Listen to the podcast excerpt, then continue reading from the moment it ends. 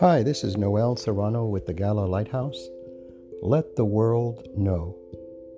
Neither pray I for these alone, but for them also which shall believe on me through their word, that they may be one, even as we are one, I in them and thou in me, that they may be made perfect in one, and that the world may know that thou hast sent me. John 17, 20, 23. Over the years, the church has come up with all kinds of elaborate ways to evangelize the world. We get together and map out plans and strategies and raise money for it. But through it all, we rarely mention the plan that Jesus gave us.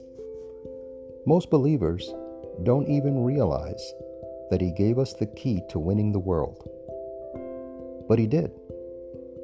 He prayed about it right before he went to the cross. He asked the Father to bring us into a place of such oneness with each other and with Him that the world would know that He had been sent from God.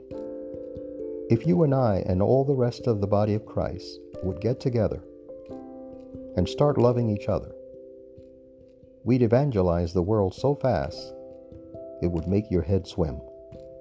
It's true. But until recently, we've been too busy scrapping with one another and getting our feelings hurt to give it much thought. But praise God. It's beginning to dawn on some folks now that we need to stop that stuff. We need to start treating Jesus' command that we love one another as a command instead of an alternative. We need to drop our silly arguments and be unified by the Spirit of God. Do you want to take a step toward evangelizing the world today? Then start praying for oneness. Make up your mind that you're going to start loving your fellow believers instead of criticizing, complaining, and talking ugly about them. Start confessing that the Church of God is going to rise up together in faith and love as one glorious body driven by the power of Jesus Himself. We are, you know. Jesus prayed that it would happen and the Holy Spirit is already bringing it to pass. Satan would like to stop it, but he cannot. It's far more powerful than he is, and it's going to blast a hole in his operation that's big enough to drive a train through. It's going to let the whole world know that Jesus truly is Lord. Let us pray. Heavenly Father, we thank you for this day. We thank you for all of your blessings, because all good things come from you, Father and all things are according to your purpose and according to your will.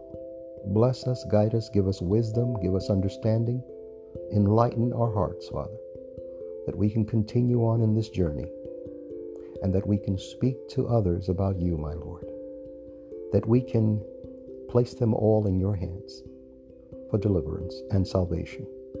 We ask this in the mighty name of your Son, Jesus, whom we adore and honor and await his soon return. Amen and amen. Friend, this is Noel Serrano with the Gala Lighthouse. God bless you. Until next time.